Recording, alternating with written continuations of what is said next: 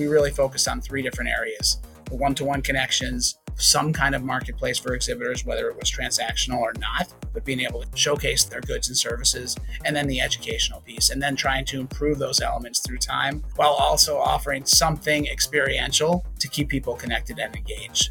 It also forced us to be more entrepreneurial. Mm. A lot of times, big corporations are not. Nope. we definitely had to think fast, and we definitely had to take a lot more risks and not be afraid to fail. So I think that was really, really important. We try to encourage that on our team. If we try something new and it doesn't work, that's absolutely okay. As long as you learn from that and improve the next time, then that's completely okay. And sometimes at a big company too, there's not that culture of trying new things and that it's okay to fail. Because if you fail and you learn from it, that could be the, the next greatest big success. So, really, really important from a cultural perspective to think more entrepreneurial, to take more risks, and then to celebrate those successes and those failures. More importantly, the failures. Welcome to the ModGolf Podcast, where we speak with the influencers, disruptors, entrepreneurs, and innovators who are shaping the future of golf. If you're a regular listener, welcome back. If you're new to the ModGolf Podcast, thanks so much for joining us and please subscribe to the show so you hear all about our upcoming episodes and you can enter in our latest golf product giveaway. I'm your host, Colin Weston, and today my guest is a return guest, and that is Marc Simon, who is the event vice president for PGA Golf Exhibitions, which is part of Reed Exhibitions who are a leading global B2B event organizer. So I've known Marc for a couple of years. Like I said, we had him on a few years ago. I figured let's let's get Marc back on for the reason that the last 16 months or so with a little thing called COVID has affected their business model dramatically. And I wanted to give Marc some space, come up for air because I know it's been bonkers for them and anxiety riddled and all the things across the spectrum. So I'm glad Marc is finally able to spend some time today and, and tell us what's been going on for the last 16 months. So hey, Marc, welcome back to the ModGolf Podcast. Good to see you. Colin, thanks so much for having me back again. And boy, does that seem seems like more than two years ago that we connected back oh. in 2019. And boy, have things uh, changed since then. Wow, because I know when uh, I've had the pleasure uh, of being invited as part of your educational series to speak at previous PGA shows. And 2019 was the last time I didn't have the chance to go to 2020, but January of 2020, business as usual. You're in Orlando, everything's going great, and then less than two months later, literally a month and change, COVID hit with some lockdowns. So let's yeah. start there, Marc. Tell us about the first month. What was March of 2020 like for you and your team and the organization? Yeah, I mean, those memories are still so vivid for me. Because as you know, and as you just kind of restated, we had a really successful 2020 PGA merchandise show, an amazing show, one of our best ever in terms of PGA professional, VIP buyer just all facets, all metrics you can measure an event by. So we were coming off the high of the event. And I remember distinctly on the last day of the show, actually, I think I was checking CNN just for some quick news updates and had read a little bit about what was going on in China. Didn't really give it much of a thought, but this was back in January, and I'm like, good to be aware of what's going on, but I'm sure that's not going to really uh, affect be, too many They'll be contained, no problem. It'll never make it over here. And very soon thereafter, you know, things started to kind of steamroll. I even remember one of our sons was invited to a Model UN event a couple towns nearby, and there were a couple students from China, and one of them experienced flu symptoms. This was, I think, in early February, and they had to quarantine and cut that short. Again, didn't think too much of it. This was only because they were from China at that point, but that was my first inkling that this could be a lot more serious. Right. Uh, then fast forward to March, yeah, I think we can all remember Rudy Gobert and the Utah Jazz and the NCAA tournament being right, canceled. Right. Remember the last day in the office that we had there in March and, and us kind of watching. I think we had CNBC on and the ticker and the stock market plummeting. I had just been to a UConn basketball game actually, probably about a week before in two days, I, I really, you know, I like to tie everything back to sports. I really think sports, again, the Utah Jazz game and then the NCAA and March Madness being canceled was really the blow where everybody woke up and was like, oh my gosh, what are we getting into? Sporting events, schools, universities, and we're in the face to face business, live events live events, I think, were impacted more than anything. So we went from coming off a couple really successful shows in January and February of, of 2020 to very, very quickly having to first cancel our initial shows and then very, very quickly thereafter figure out our office, figure out how people were going to work, and then figure out how we were going to continue to bring industries together. Because again, we not only run shows in golf, as you know, we have the leading events in many, many different industries. Mm-hmm. My specialty, I grew up in golf. That's my background. But we had other events that were scheduled for March, for April, for May those teams really had to quickly turn on a dime, figure out can we have the event? Just remember at that point, people didn't know whether you could have events, couldn't. Very quickly came to the realization that it wasn't safe to have events back then at that point. So when you cancel an event, do you reschedule it for later in the year? Do you schedule it for the next year? Like all of those scheduling decisions combined with the industry was relying on this event. So how can we still help to bring the industries together? So very quickly we had to figure out from a digital and virtual perspective, how can we try as best as we can to replicate those things that people so appreciate on a face-to-face level. Yeah. Networking opportunities, the meetings with exhibitors, testing products, the educational opportunities, the experiential piece of just being in person live at an event. How do you replicate that in the virtual world? And as you can imagine through time, you know, there's some things that we were able to replicate very well, other things that you just can't replace the face to face. So we had a, a lot of decisions that we had to make early and then a lot of brainstorming, talking to our customers, working with venues, working with the industries that we serve as to how best help that industry navigate through the very tough times that they were having. And each industry had to experience things differently. We know full well how golf initially had had a shutdown, but then in most places it was actually a boon for the industry. Mm-hmm. So, but not necessarily for live events. So we can talk more about that. But those first couple months, just a whirlwind without really having a playbook or a guidebook. How do we try to best serve our industries and help our people so while we're trying to serve our industries and reschedule events and put events on and figure out the whole digital virtual side of things, how can we at the same time make sure our employees stay safe, are able to work remotely, all of those things. So it was a crazy first couple months, that's I, for sure. I bet. So you had you had a lot of moving parts. And I'm sure you experienced this just like education has had to do, going remotely and virtually, pretty much every industry. But I think yourself and education or uh, events and education are kind of two of the ones so acutely impacted I had a guest on a while ago, right after COVID hit, and he made an interesting comment and saying, you know, we weren't putting a lot of practices in ourselves of being able to work remotely or, or even automate certain pieces. And it's one of those things we're looking, oh, we'll do that in a year, we'll do it in three or five. That's part of our five year plan. And he said it, it was as if we were all put in a time machine and fired into the future into 2030, 10 years ahead, whether we like it or not. And this is the way it is. And that was within a month. And this is the new reality of how we have to do things if we don't, we're going to die. For and, you, and luckily, you know from from our original conversations, Colin, we had actually even before 2019, we were doing a lot to extend the life of the show beyond the the two weeks before the show and the week after. Things such as the PGA Show Insider and communications year round, video storytelling, so exhibitors could share their stories with attendees throughout the year. But again, on a very different level, just keeping the show kind of top of mind and fresh post 2020 and as we kind of morphed into really innovating and doing things differently we had to completely reinvent what we were doing even from a digital and even from the, the minor things that we were doing to really think about what would be most effective. Again and it could be a marketplace it could be education like you said it could be sharing stories. How do we in those industries we serve best try to help to support those industries you know what we were doing initially then would change. Now that we're 16 months later i think in those first couple months there was one approach that we had and then it was just continual learning from each event that we had on how do we do things better. Luckily reed exhibitions has a global scale so we had shows around the world where we can take what worked what didn't work try to learn from it and just improve from there. On that note, that's a great segue into my next question. Did you find the fact that all these different event industry sectors that Reed is involved with the flow of information between the teams. I wonder pre-COVID it was more siloed. You kind of worked in your own area. Was the culture that enhanced to share information's lessons learned from events, so everybody didn't have to start from zero to learn the hard way of what doesn't work and, and yeah. then what does. So let's talk about that. Was there a cultural shift within Reed exhibitions that made I mean, it more fluid? Best i mean best practice sharing was always a key part of our culture pre-covid. So again with the, the worldwide network that we have there was always really good info sharing. But i think post-covid it made info sharing a lot easier. Right. And i think we'll credit whether it's zoom ms teams or whatever platform you use webex whatever getting the teams really comfortable and up to speed. You remember back in those early days, very few people had any familiarity with Zoom, Microsoft Teams, and getting the teams being able to function remotely and communicate effectively digitally enabled much quicker and much faster best practice sharing. So where we might get an update in a meeting every month, if something happens in Brazil that worked really, really well, that information could be shared in 24 hours. Yeah. Well, I remember, I think it was 2018, where my company that I'm a partner at with Reviver, we did some consulting work in collaboration with Reed. I remember that. I sent you and Elizabeth Reed, who was with the company at the time, and said, Oh, we'll send you a Zoom link here. We'll jump on a, on a meeting because we're in Vancouver. Of course, you're in Connecticut. I think both of you was like, What's Zoom?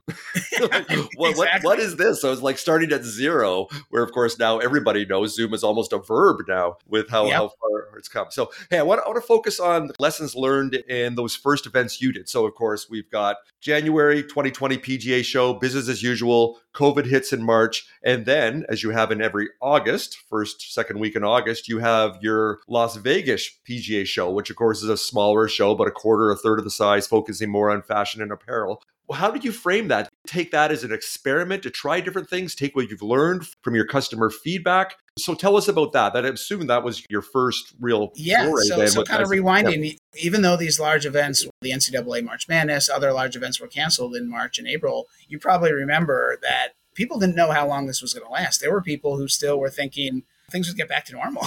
Yeah. you know, yeah. in the summer or in the fall. There were some really tough decisions and discussions about whether or not the Vegas show would actually happen in person. So we were still planning for an in person event as we worked our way through, trying to remember into April and May. But then I think it became pretty obvious just from our customer feedback, from what was going on in the world, that it didn't make sense to have the event. At that point, we knew that we had to find a way to kind of connect exhibitors and attendees we're in the business of building businesses. Yes, and yes. Uh, one of the most efficient ways we do that is making it very easy for our exhibitors to connect with PGA pros and buyers and attendees in a face to face environment. So the early challenges were how do we replicate that in a digital and virtual environment? And a lot of those early events did not have a lot of success doing that. And I think we're still working through that um, as we speak today. I think where we did find a lot of success early on was the education component.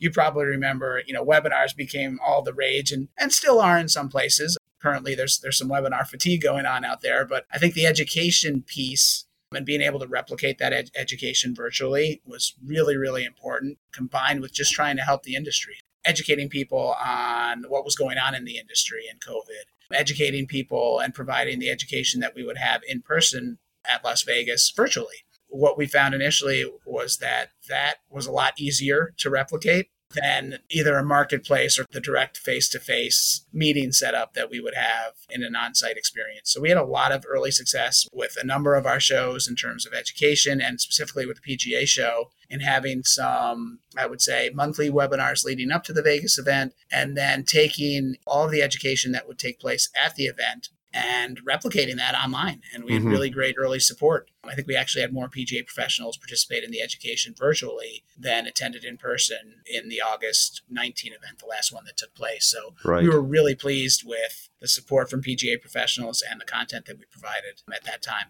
So, for the Las Vegas show in 2020, did you have certain benchmarks or criteria, what you would consider a success bar for certain metrics, or did you just put it out there and see what happened and, and use that as then your benchmark to move forward then for January of 2021 for the big show in Orlando?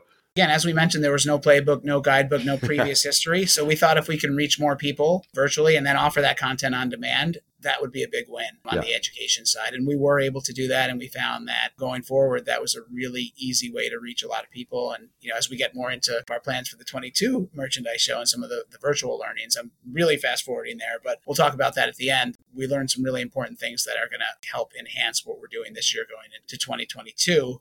But uh, again, continuing on the evolution from 21, again, we came off the Vegas show feeling, uh, I would say, really positive about the education, the connections that we made. I don't think we made a lot of inroads in terms of helping to facilitate actual exhibitor attendee meetings. So that was going to be our focus. And actually, at that point, a lot, I think most of the industry thought we'd be getting together actually right, in yeah. January of 2021. So there was that continual are we able to have an event? And what does the planning look like? We actually, at one point, this is a good story. We had a tree of different pathways that could take place, whether it's having an in person show on one extreme to an all virtual event on the other, and then many, many different pathways in between. At one point, we had 30 different trees we were planning for. Right. And we ended on the one extreme of I never thought, having been with the show for 20 years, 20 years plus actually and, and many people who have been going to the show much longer if you had told me even after covid started in, in the spring of 2020 that we would not have an in-person merchandise show in 2021 i would have said you're crazy yeah we're having the show yeah but here we are here we are. Yeah, and and I think it was a great discussion in terms of planning and talking through various scenarios, collaborating with the team, listening to our customers, working with the venues. And at one point, we were thinking, could we really expand outdoor events? Maybe there was a little more traction and an outdoor event could work well. So, could we really blow out demo day as one option and have that for one year replicate or replace what was going on in the show. But there were way too many challenges with that as well. And and our customers, every decision you have to make, it has to be based on customer feedback. Mm-hmm. It was overwhelming. Became not a decision because it was the right thing to do for 2021 and we had a really really successful virtual event. We could talk yeah. more about that. Well yeah we, we certainly want to move, move forward to that in, in, a minute. So one thing i just want to focus on is you are in the business of engagement relationships and connectivity. Like i said i've been to the pga show many times and for people that haven't been if they're not pga professionals or in the industry it, the one in orlando is bonkers. It is the mecca. Over what you know the numbers over 40000 people descend upon orlando for the week the pre-show demo day and then of course the show that runs wednesday to friday then. Yeah too, i mean when you count demo day tuesday for, to friday it really is i mean it's the worldwide gathering place for the golf industry. Yeah. Um, yeah and then where of course where a lot of the business gets done and that's of course in the evenings at all the other events that happen late into the night.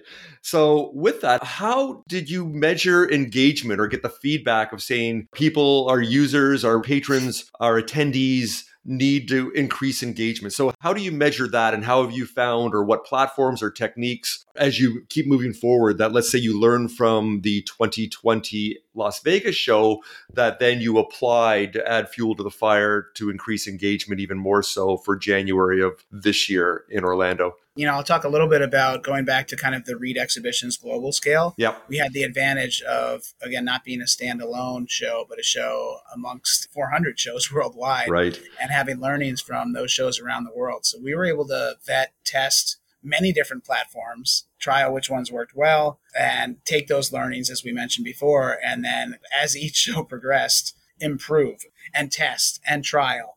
Luckily, we were able to benefit from, from a lot of those learnings. And we felt that as each event happened around the world, the product got better.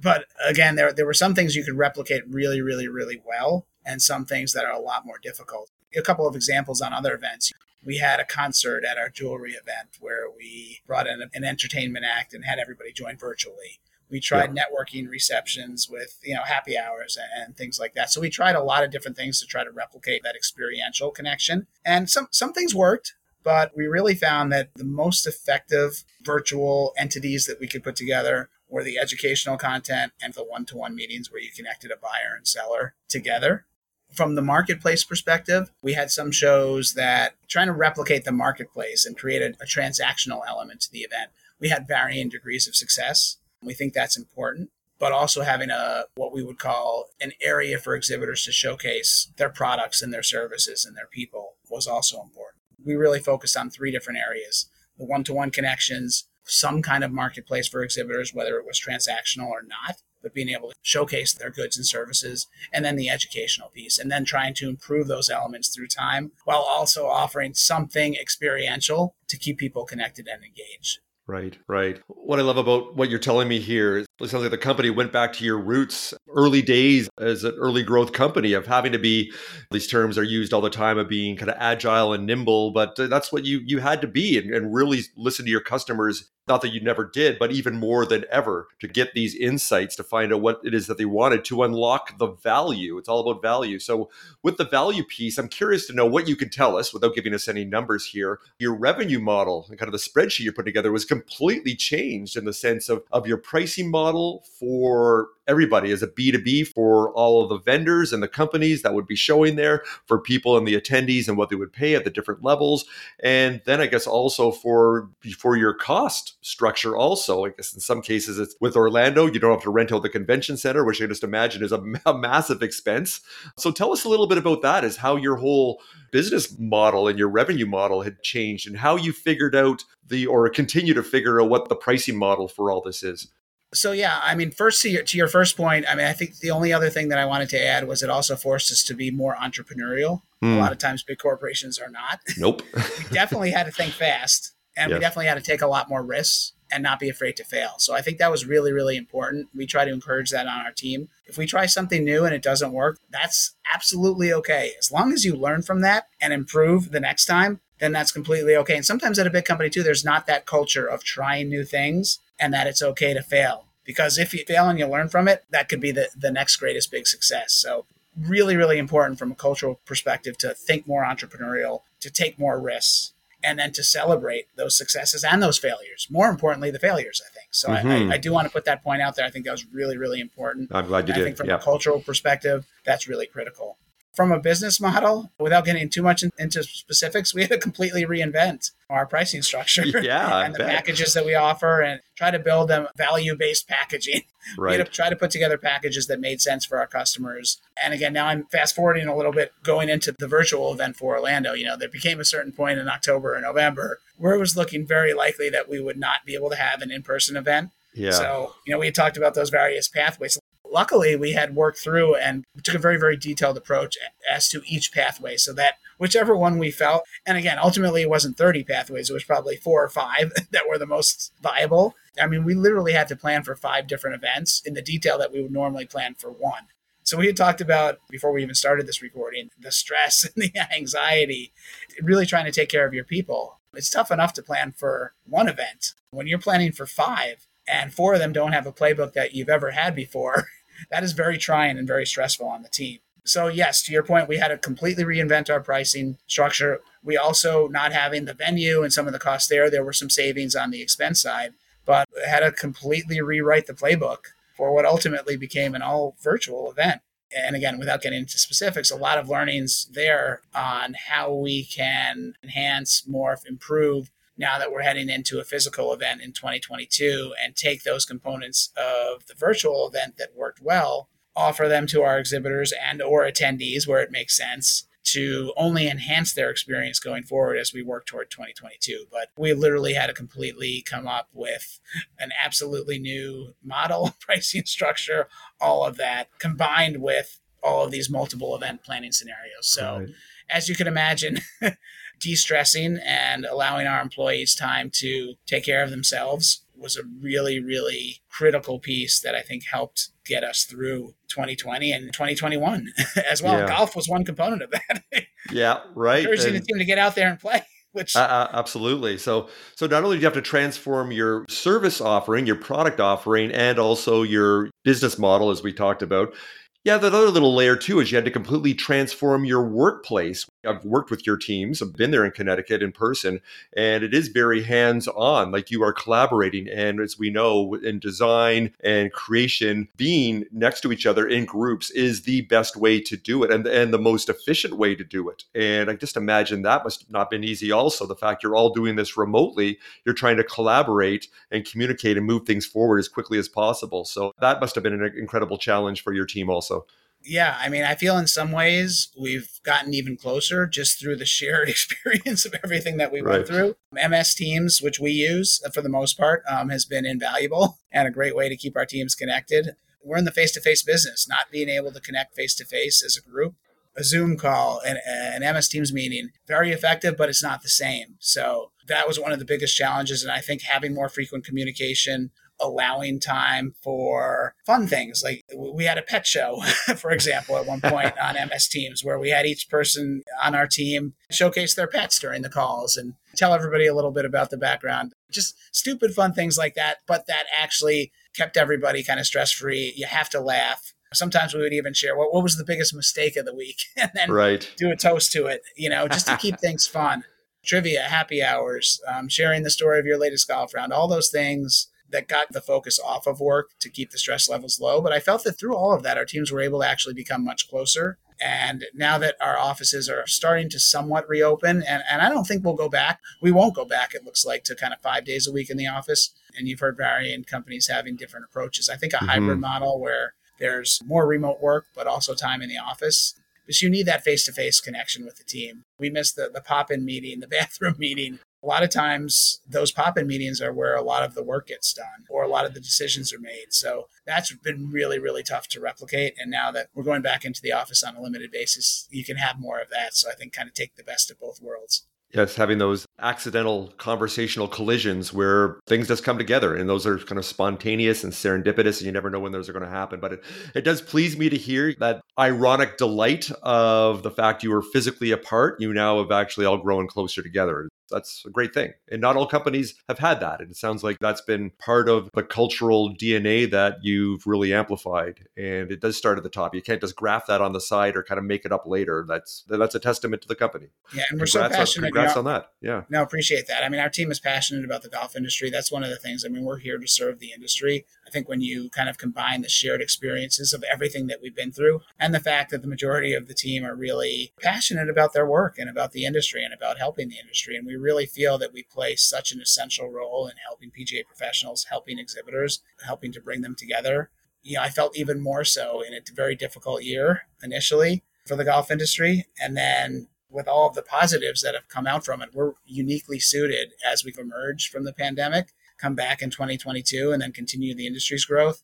I think we're really well suited to help the industry continue to grow and I'm really proud of all of the allied associations and how the industry has really come together to make the game more inclusive, to grow the game. And I think the industry has a really unique opportunity to grow significantly moving forward. Uh, I totally agree with that. And so I do want to talk as we spend the last couple of minutes here, Marc, of what's going to come up in, well, even in, in Las Vegas, that's coming up when we're recording this conversation a couple weeks from now. Hopefully, we'll get this episode out beforehand, but it may be a couple weeks after. So I do want to talk about that. And then also looking forward to 2022 in January in Orlando, because it seems, as we talked about earlier before we started recording this, this pent up demand that people have to get together and it's kind of like we've been holding the uh, the garden hose for the last 18 months and you're going to let it go and kablam and everybody wants to travel everybody wants to do all the things they did and kind of make up for 18 months right away. So i i also want to talk about this it's exciting because I'm sure that you see the potential now that golf is on the upswing. Rounds played over the last two years has been up. That, of course, translate into equipment sales being up. So, even more robust opportunities with all of those companies that show in Orlando. So, I'd like to hear where you're thinking that's going to be going because I've also heard this business wise, and I believe this is saying, well, anytime there's a recession or even the other pandemic 100 years ago, the second half of that decade was absolutely off the charts. It's like you couldn't make things happen during that time. That's on you then. So it's so we have this massive opportunity in the golf industry then to really make some hay and push forward in innovation over the next, uh, well, really the rest of this decade. Got to rewind it a bit here. So first, talk about what you're looking to do in Las Vegas and then we'll talk about what you're looking to do in Orlando in January 2022. Yeah, no, I like your analogy of the faucet. And uh, yeah. looking back on the, the holiday weekend back in July, after July 4th, I mean, you could just sense the amount of people that were traveling. We actually went on our first vacation as family in a long time. Yeah. And just the, the amount of people that were out and about was encouraging. Before we get into the Vegas show, I'll say we, we're uniquely suited at a time here, too, where shows are starting to come back. And you mentioned the pent up demand. Reed Exhibitions has, has, had several shows come back, and absolutely the feeling of camaraderie, the feeling of excitement in terms of getting back together and being at a show. It's amazing. It's palpable. People have had people have had emotional experiences returning to shows. So people sure. want to get back. They miss their colleagues. They miss the networking opportunities. There's things you just can't replicate in a virtual world. So we've had a couple events come back. They've done really, really well. There's been other events in other industries that have also um, had more attendance than they had in 19, which has been really, really encouraging. You see it at sporting events where some stadiums now are filled to capacity, or, and you could just sense the enthusiasm, how excited people are, are to be back in person. You know, there's concerts coming back. So people are ready. People are ready to get back, but at the same time, you still have to make people feel confident about the health and safety parameters that are in place. For the Vegas show, talking about trying new things, we felt it was a great opportunity to try something different as you know from attending our events, we have a series of one to one events, which are more focused one to one meetings. We thought we can expand those. And also, it's a, really important time for the apparel industry in terms of there's a lot of buying go, that's going on for the spring season coming up next year. And it was just a great time to bring apparel companies together with PGA pros and buyers. So we moved the event to the JW Marriott. It's only open to buyers and PGA professionals. We have a curated group of exhibitors, and we wanted to offer a really different, kind of more high end experience that combines education, combines those one to one meetings, but also open times for other meetings. So uh, the PGA Show Buying and Education Summit is the new name for that event. And okay. it's just a very different event focused on buying and education. Again, with a more limited attendance, a more limited number of exhibitors, really focused on fashion apparel and apparel accessories. Got it. Got it. So, as I finish up here, why don't you tell us what's going to go on in the future? Because I know with your planning cycle, you're planning, I know it's been hard to plan even months ahead because you didn't know where the goalposts are moving, but the goalposts, fingers crossed, seem to be uh, firmly planted in the ground here that you will have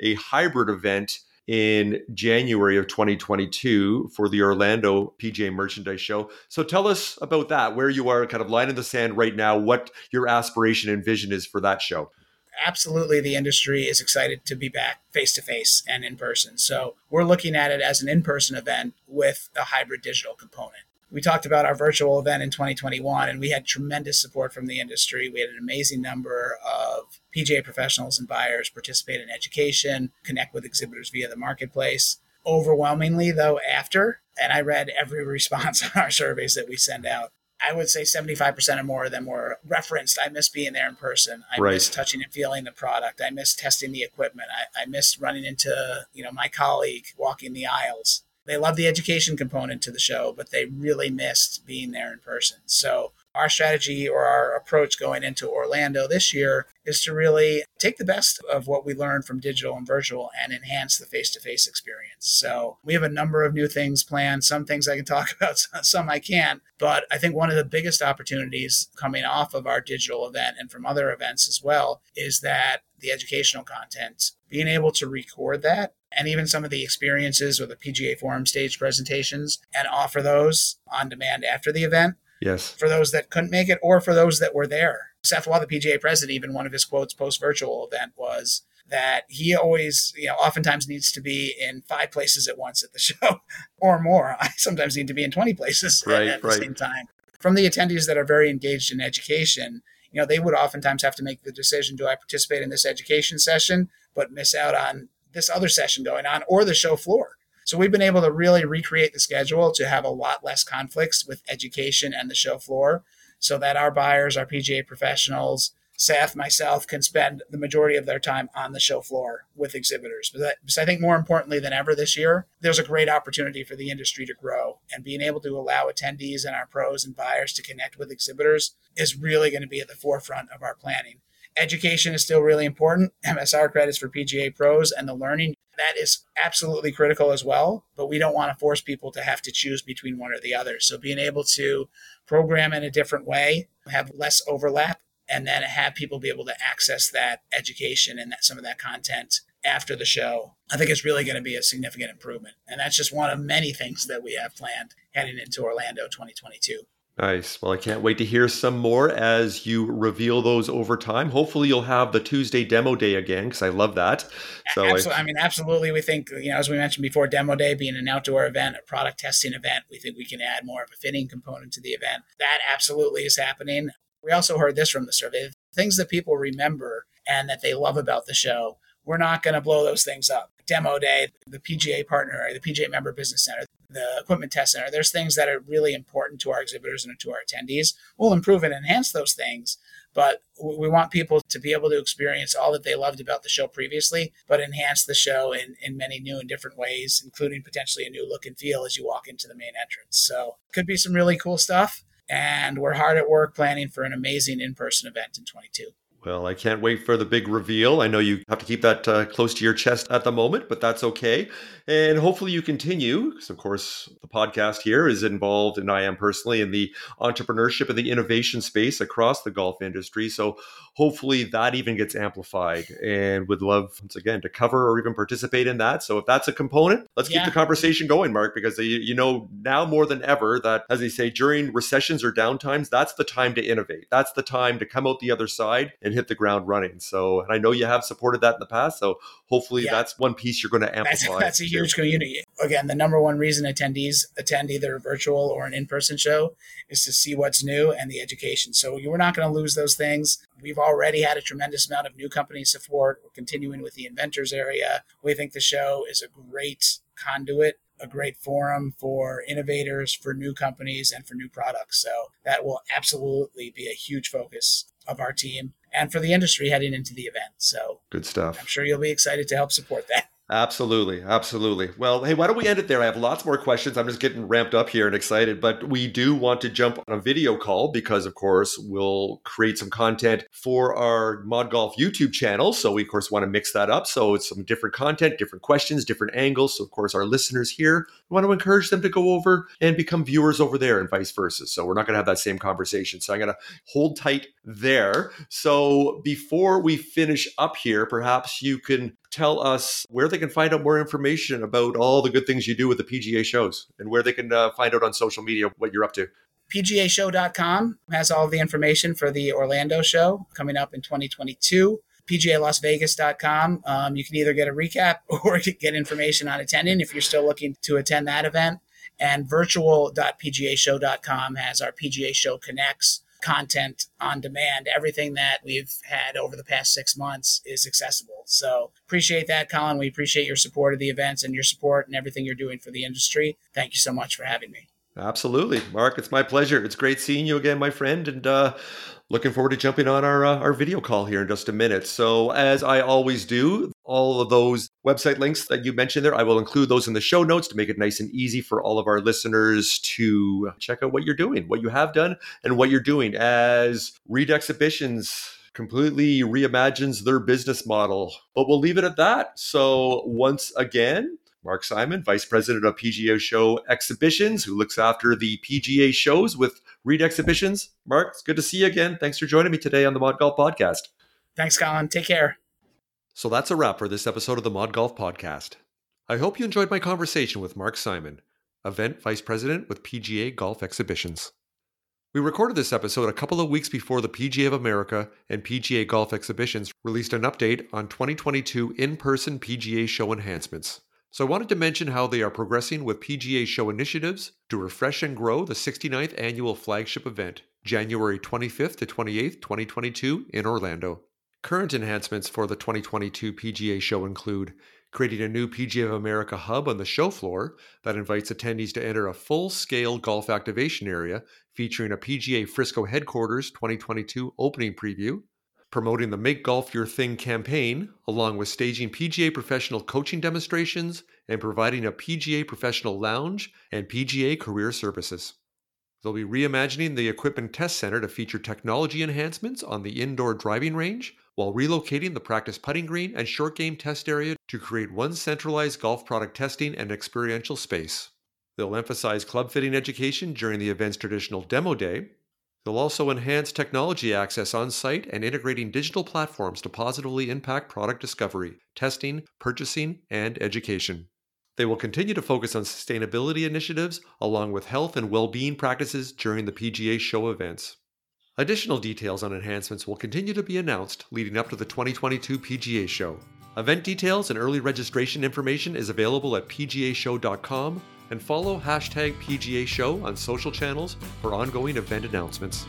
The video link for my extended conversation with Marc is also on the episode show page. And please subscribe to our ModGolf YouTube channel while you're there. If you leave a comment, I promise to respond.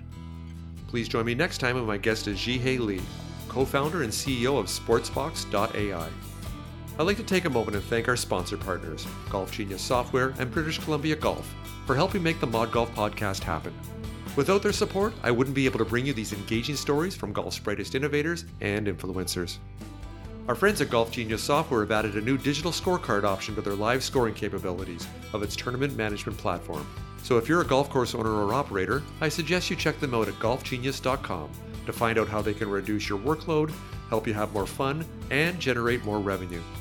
If you enjoyed this conversation about entrepreneurship in the golf industry, you can find more compelling episodes on Apple Podcasts, Spotify, Google Podcasts, Stitcher, or wherever you like to listen in. I'm your host, Colin Weston. Thanks so much for joining me. Bye for now.